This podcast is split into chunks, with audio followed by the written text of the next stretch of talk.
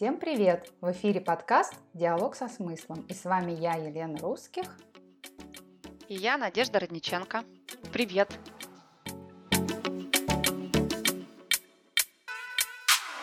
Мы решили с Надей поговорить о творчестве. Это довольно-таки очень интересная тема, и о творчестве можно говорить очень многое. Надя, вот смотри, я очень долго считала, что творчеством занимаются исключительно какие-то великие люди, и что их меньшинство. И для меня по творчеству попадали такие виды деятельности, как музыка, живопись, кинематограф, театр. В общем, все, что презентуется миру как что-то уникальное, неповторимое в качестве классического искусства.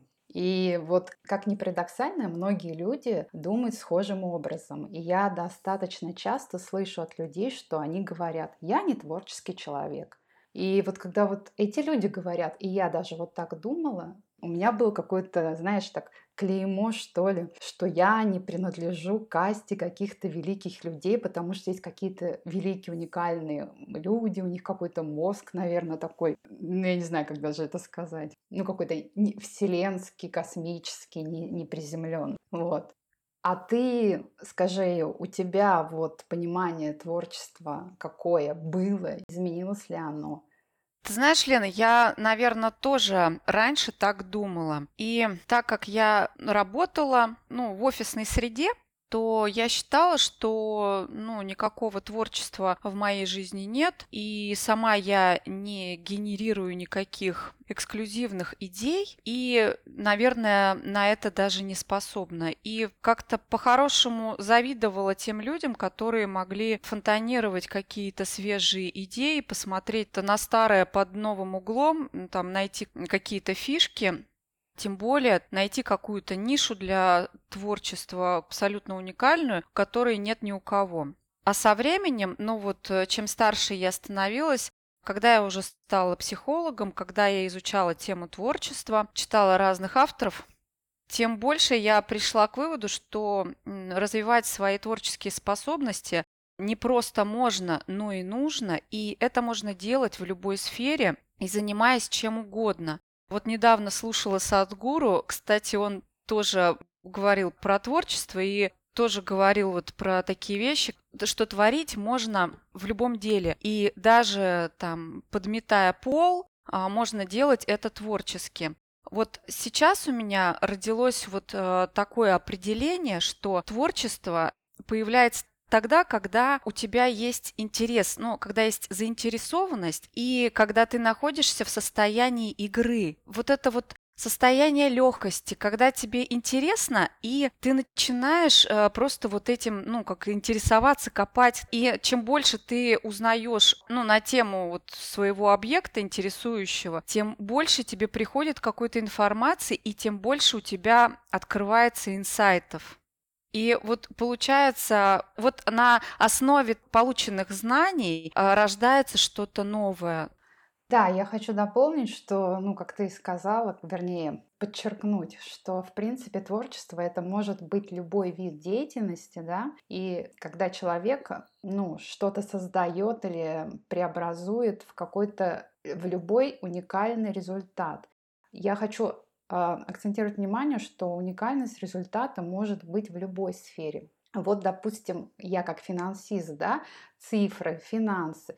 Цифры кажутся, что это очень скучная тема, но на самом деле игра цифр может, эм, в общем-то, иметь безграничный полет фантазии. И из цифр я могу даже вот финансовый результат какой-то показать, либо показать, либо сделать акцент на успехе, либо я покажу, что это провал. И вот та же статистика, я считаю, является творчеством, потому что, ну, допустим, если какой-то мета-анализ делается в каких-то исследованиях в какой-то отрасли, то благодаря вот именно мета-анализу можно получить вообще какие-то непредсказуемые результаты.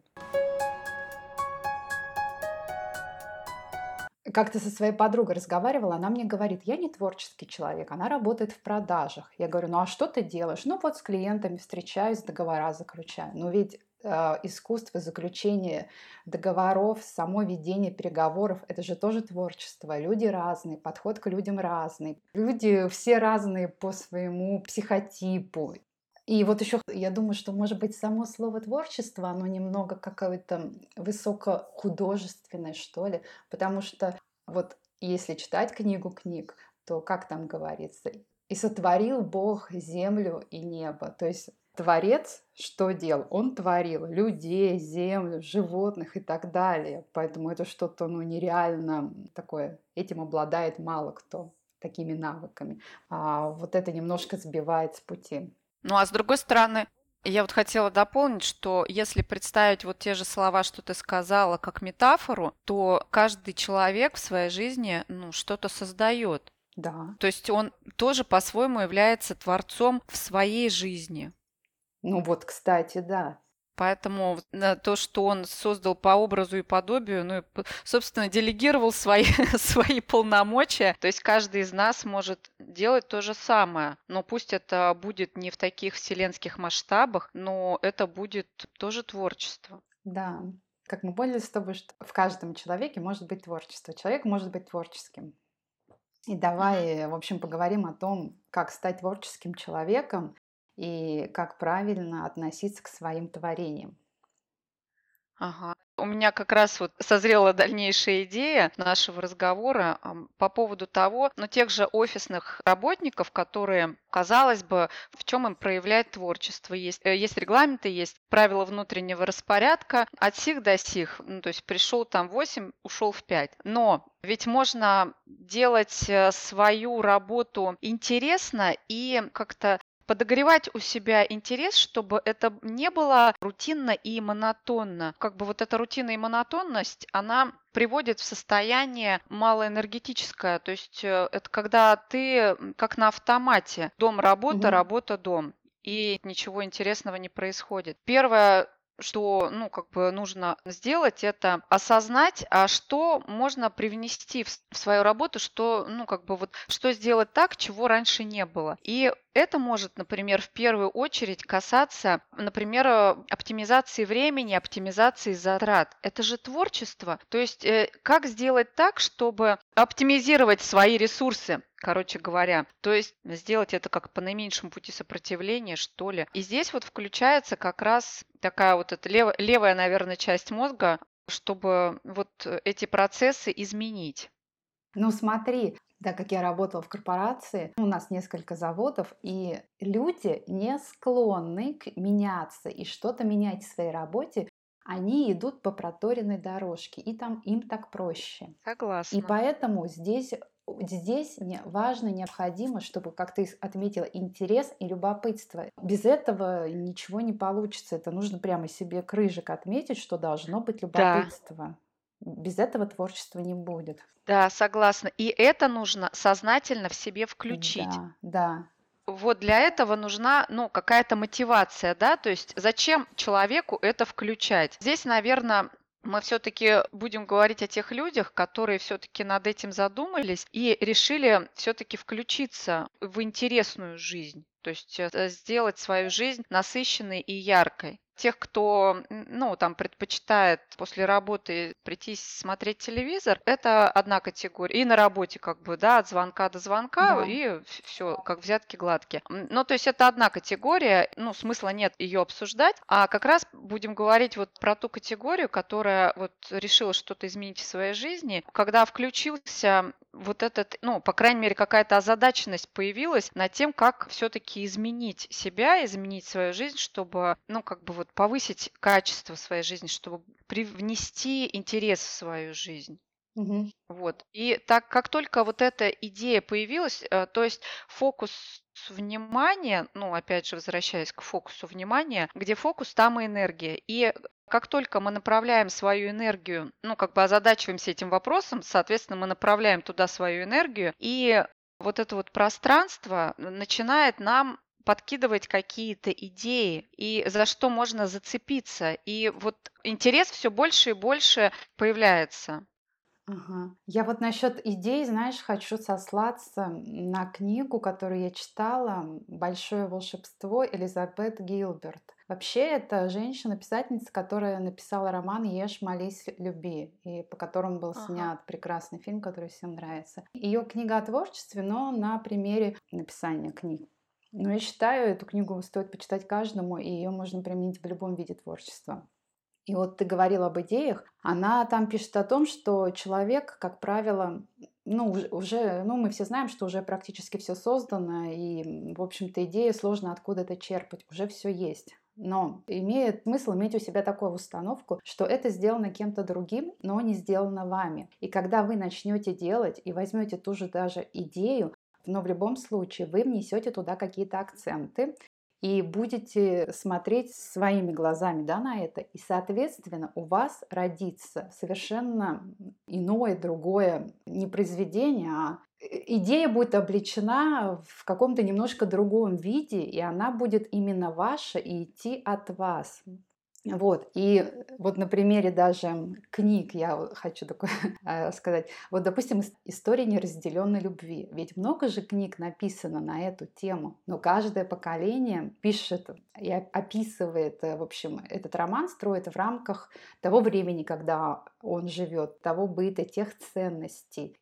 И в каждом поколении это разное, но при всем при этом есть какая-то тонкая нить похожести. То есть идея одна, неразделенная любовь. И она, в общем-то, говорит об одних и тех же ценностях, что человек хочет быть любимым человеком, что ему нуждается в том, чтобы дарить свою любовь и чтобы получать эту любовь. Ну, я про то, что, может быть, ядро, оно и одинаковое, но вот это вот все вокруг, вот эта облачная пыль красоты, она разная. Очень поэтично, Лена, я прям заслушалась.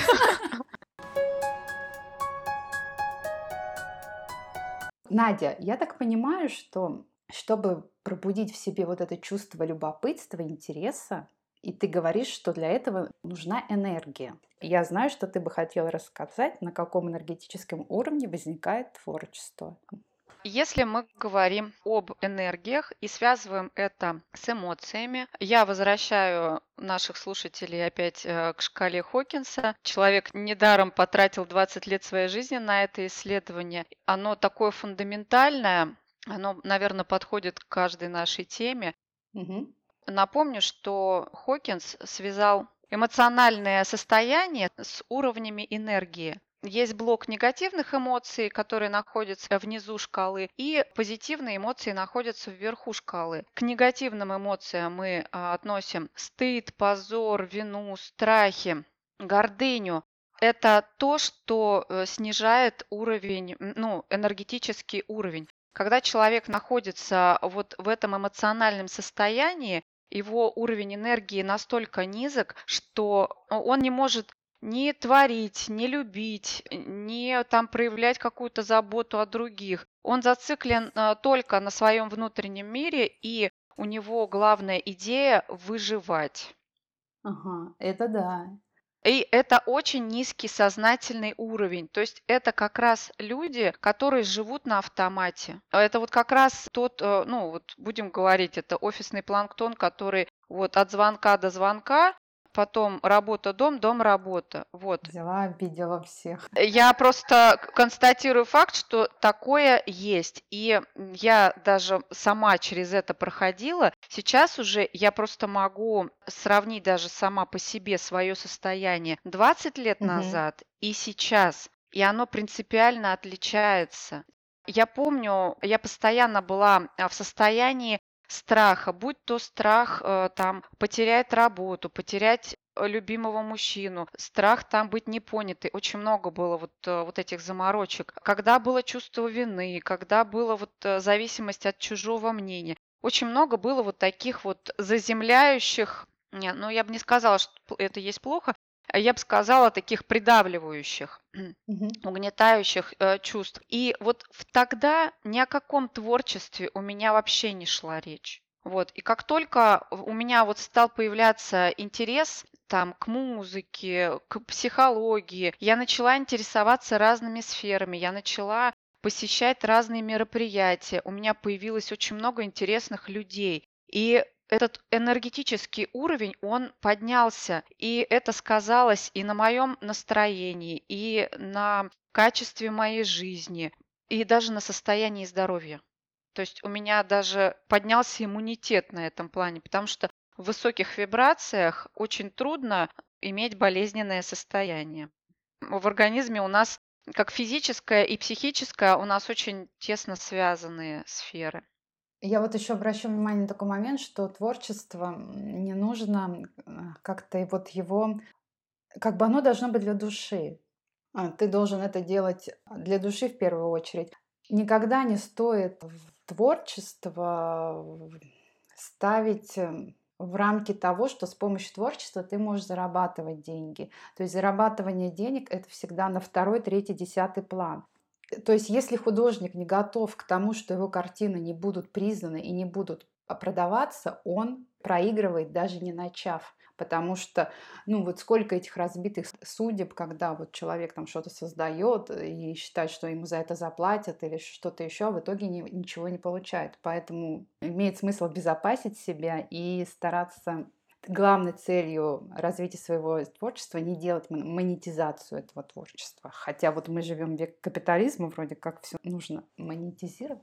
Вот мы подкаст с тобой не монетизируем. Ну да. Слушай, ну я бы хотела вставить ремарочку вот в, вот в это. Тоже вот сейчас мелькнула вот эта а, мысль. Я вспомнила о таком товарище, как Мавроди. Помнишь такого? Так, конечно. Для него создание денег это и было творчество. У него деньги это был продукт его, то есть он придумывал э, разные схемы для того, чтобы, ну как вот э, их становилось больше, но он не был одержим именно ими, то есть он, э, у него не было э, именно жажды наживы, для него э, вот этот процесс был именно был привлекателен именно из-за Сам процесс. процесса. Ага.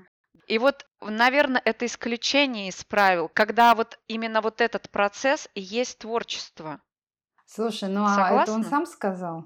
Я, знаешь, э, нет, он это не говорил, я просто вот сейчас мне эта вот идея в голову пришла. Я как-то читала интервью с ним, и я поняла, Мгм. что он очень скромный человек и очень неамбициозный. Он, ну, как бы у него не было каких-то амбиций в плане обогатиться и вот прямо как вот как живут миллиардеры, у него такой жизни не было. Я согласна. Вот здесь ты, мы про- как раз говорим еще раз о том, что вот эти деньги, которые он заработал таким нечестным путем, это побочный продукт его процесса, который он осуществлял. Уже не будем говорить там на темной или на светлой стороне был, но деньги это был побочный процесс, не главный. И вот это самое главное, Мгм. да. А я вот еще хотела еще вернуться все-таки. Я про негативные эмоции сказала, еще хотела бы вставить все-таки по поводу позитивных, там, где рождается творчество. Эти эмоции – это эмоции, ну вот эта шкала, начало позитивной части шкалы начинается со смелости по, по градации Хокинса. А, наверное, это справедливо. Тот человек, который решил достать себя из болота, наверное, это о смелости. Еще там такие эмоции, как готовность, принятие, разум, любовь, радость, гармония. Так, а, это про энергетический уровень, а эмоции доверие, оптимизм, прощение, понимание, уважение, покой, счастье. Ну, короче говоря, это все то, что принято считать положительными эмоциями, то, что дает нам энергию. Наверное, это каждый может почувствовать. То есть вот эту разницу, когда ты находишься там в состоянии вины и позора, а, либо когда ты как на крыльях э, счастья, чем-то одухотворен, там каким-то, не знаю, каким-то известием или каким-то подарком. Ну, каждый же испытывал в своей жизни такие приятные ощущения. Да. Вот к этому состоянию надо стремиться, искать все больше и больше поводов достичь этого состояния, искать вот эти ресурсы, и тогда творчество, оно будет, ну, как включаться автоматически. А ты знаешь, вот по поводу творчества, по поводу вдохновения, оно же не всегда приходит. И человек может может быть, это парадоксально звучит, а может быть и нет, но на самом деле с помощью каких-то ритуалов он может вызвать у себя вдохновение, либо настрой, быть в роли творца и что-то создавать. То есть мы говорим здесь не только о работе, но и каких-то домашних хобби. Вот я предлагаю использовать такие ритуалы, о которых я знаю. А, необходимо, наверное, выбрать место, где и время тоже, где место, где творить удается. Вот просто даже проанализировать, когда вы находитесь в каких-то различных локациях, даже в квартире, там на кухне или в зале, и понять, проанализировать, что в каких-то местах прямо вам становится легко, раскрепощенно, и вы готовы творить. А потом очень помогает э, то, что сопровождает ваше творение, вашу работу как ритуал. Допустим, это может быть кофе, либо кресло-качалка, в которой вот нравится сидеть и творить, огонь, ванна, кто-то в ванне, возможно. Ты знаешь, Агата Кристи придумывал свои романы, когда мыла посуду. То есть даже вот в этой рутине, когда моешь посуду, может э, приходить к тебе творец, и ты что-то можешь воображать там. Или mm-hmm. можно даже такой вариант, как одежда, даже атрибуты одежды могут быть. Допустим, вот я предполагаю, что тот, кто любит готовить, если он одевает фартук или китель, то наверняка он как-то подсобирается, и у него прямо настрой возникает на сотворение какого-то блюда. Еще такой момент, но ну, это может быть и не ритуал, но это важно как бы делать это сконцентрированно, не отвлекаясь, потому что какие-то вот письма, звонки, они как-то прерывают мыслительную деятельность человека, и тем самым вот это вдохновение, вот этот настрой, он может уйти. Ты даже, угу. не знаю, сообщение пришло, и ты раз залип в телефоне и на 20 минут, да? Да. Это бывает да, же да, такое. Да, да. А еще мне вот в этой книге «Большое волшебство» мне понравилось предложение автора по поводу того, что если у вас нет времени, знаешь, люди иногда говорят, вот у меня нет времени на какие-то свои хобби, на свои творения. Она пишет о том, что создайте интрижку со своим творчеством какую-то связь, так, как, как любовная связь. Э, то есть любой человек всегда найдет время на свидание, на какую-то любовную связь. Никому не говорите об этом. И вот делайте некое свидание со своим творчеством, встречайтесь с ним. Вот если вы тоже в такую, в такую ауру облачить эти отношения, то по мне так это тоже сработает. Кстати, да, я по себе тоже могу сказать, что вот долгое время у меня прямо меня тянуло домой, потому что у меня вот вечер я прям хотела погрузиться вот в свои, вот, в свои ритуалы, которые вот мне приносят вот по-настоящему удовольствие. Ну, короче говоря, вот все, все, что мне интересно, меня очень а, мотивировало поскорее ну, как вот действительно, как на свидание прийти. Вот что-то похожее, действительно. А ты вот делала какие-то ритуалы, предшествующие твоей работе? Ну, я не знаю, может, воды выпить с лимоном. Ты не замечала никогда? Есть какие-нибудь у тебя действия, которые делаешь всегда? Однозначно. Вода с лимоном, кстати, вот сейчас в настоящий момент стоит, да, это, да, тоже такой ритуал у меня есть. Потом, ну, я люблю наслаждаться творчеством в чистой квартире. То есть у меня нужно, чтобы было, ну, вот расчищено пространство. Я проветриваю помещение, я убираю лишние предметы. Ну, хотя у меня их, в принципе, не сильно много, но я навожу уют, чтобы мне вот эту часть времени было приятно наслаждаться вот визуально, чтобы это было вот как-то эстетично, красиво, ну вот как-то так. Еще запахи, кстати, вот еще могу ну, кстати, а, перед да, каким, ароматы. то есть если вот у меня там набор духов ага. там всяких разных, вот это тоже, кстати, выбор духов, вот в каком настроении они же отражают вот это состояние, настроение. И вот я выбираю, и потом вот я чувствую вот, вот этот аромат. Ну, в общем, это тоже определенная ценность и тоже задает какой-то настрой, такое вдохновение. Оно тоже в копилку, тоже вот в плюс идет. Но это вот мой такой, мой лайфхак. Ну да, вот это, то, о чем мы говорим, что разные можно атрибуты использовать, да, и предметы какие-то, и вкусы, ощущения, мысли. Я не знаю, может быть, у ком- кому-то в парке на лавочке творится, он уходит туда. Да, конечно, на природе, да, это тоже своя атмосфера. Э, Лен, я бы хотела дополнить то, что я почерпнула из книжек о творчестве. Ага. То, что я прочитала давно и ну, использую по сей день. Вот э, один из э, способов научиться генерировать идеи и вообще э, стать творческим человеком, mm-hmm. в первую очередь нужно уйти от, от рутины, уйти от автоматизмов. То есть mm-hmm. рутина это что? Это автоматизм, то, что мы делаем не задумываясь, вот, не привнося в, в процесс какое-то свое творчество. И если фокус внимания акцентировать на вот э, именно на этом процессе ухода от автоматизмов, то, ну, когда ты задаешься этой целью, каждый день вот делать э, то, например, чего ты раньше не делал. Ну вот просто задаться целью. Мгм. Например, утром готовить себе завтрак, придумывать этот завтрак прям по ходу. Ну, там, например, сегодня я э, ем одно, а завтра я ем другое. Подать это на стол под каким-то разным видом. Попить сегодня не просто кофе, кофе со специями. Ну, короче, и, э, например, э, на работу. А, вот если вы встаете там в 7, встать в 6, сделать там какую-то дыхательную практику или там посидеть в позе лотоса хотя бы 10 минут, это уже а, настолько будет необычным, это будет как целое событие. Вот, просто развернуть коврик в 6 утра и просто 10 минут ни о чем не думать.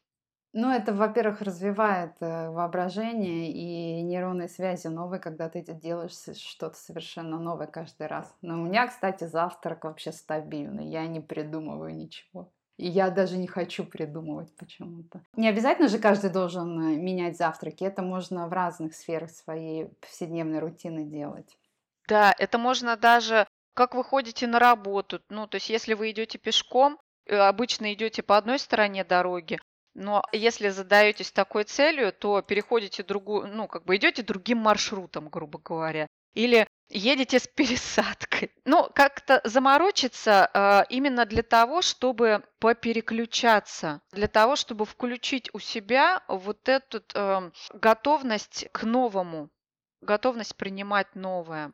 Вот, а для этого нужно отказаться а, от своих старых привычек. Еще бы я бы посоветовала расхламить пространство, то, что уже замылилось. Недаром же в магазинах вот часто переставляют витрины, товар. Сегодня здесь молоко стоит, а завтра в другом зале. Замечала Но такое? они не свою же энергетику чистят, они, это же маркетинговый ход. Нет, чтобы- они цепляют Ага. внимание, то есть принцип Да, да, каков. да. А, вот. Ну. А здесь, э, ну, то есть, когда мы задаемся такой целью, у нас тот же самый принцип. То есть нам нужно переключиться от э, бытовухи к творчеству. Вот. И поэтому, да, в день хотя бы одно действие делать такое, чего вам не свойственно. Ну, Вот я это на себе проверила. Это действительно тренирует, развивает и действительно приходит много идей потом после этого. Я так понимаю, наш главный посыл в этом сегодняшнем диалоге это то, что любой человек является творческим человеком, по Мгм. сути, да, Да. и главное найти на это время. Да, каждый человек может включить в себе а, Да. творческого Да. человека. То есть задатки есть у всех. Главное проявить интерес, любознательность, любопытство, Инициативу. безусловно. Заканчиваем. Ну да, мне кажется, к логическому концу мы подошли. Все, мы прощаемся с вами. Ставьте нам оценки на платформах, где вы слушаете, пишите комментарии, отзывы. Будет очень приятно их увидеть, услышать. И до скорой встречи.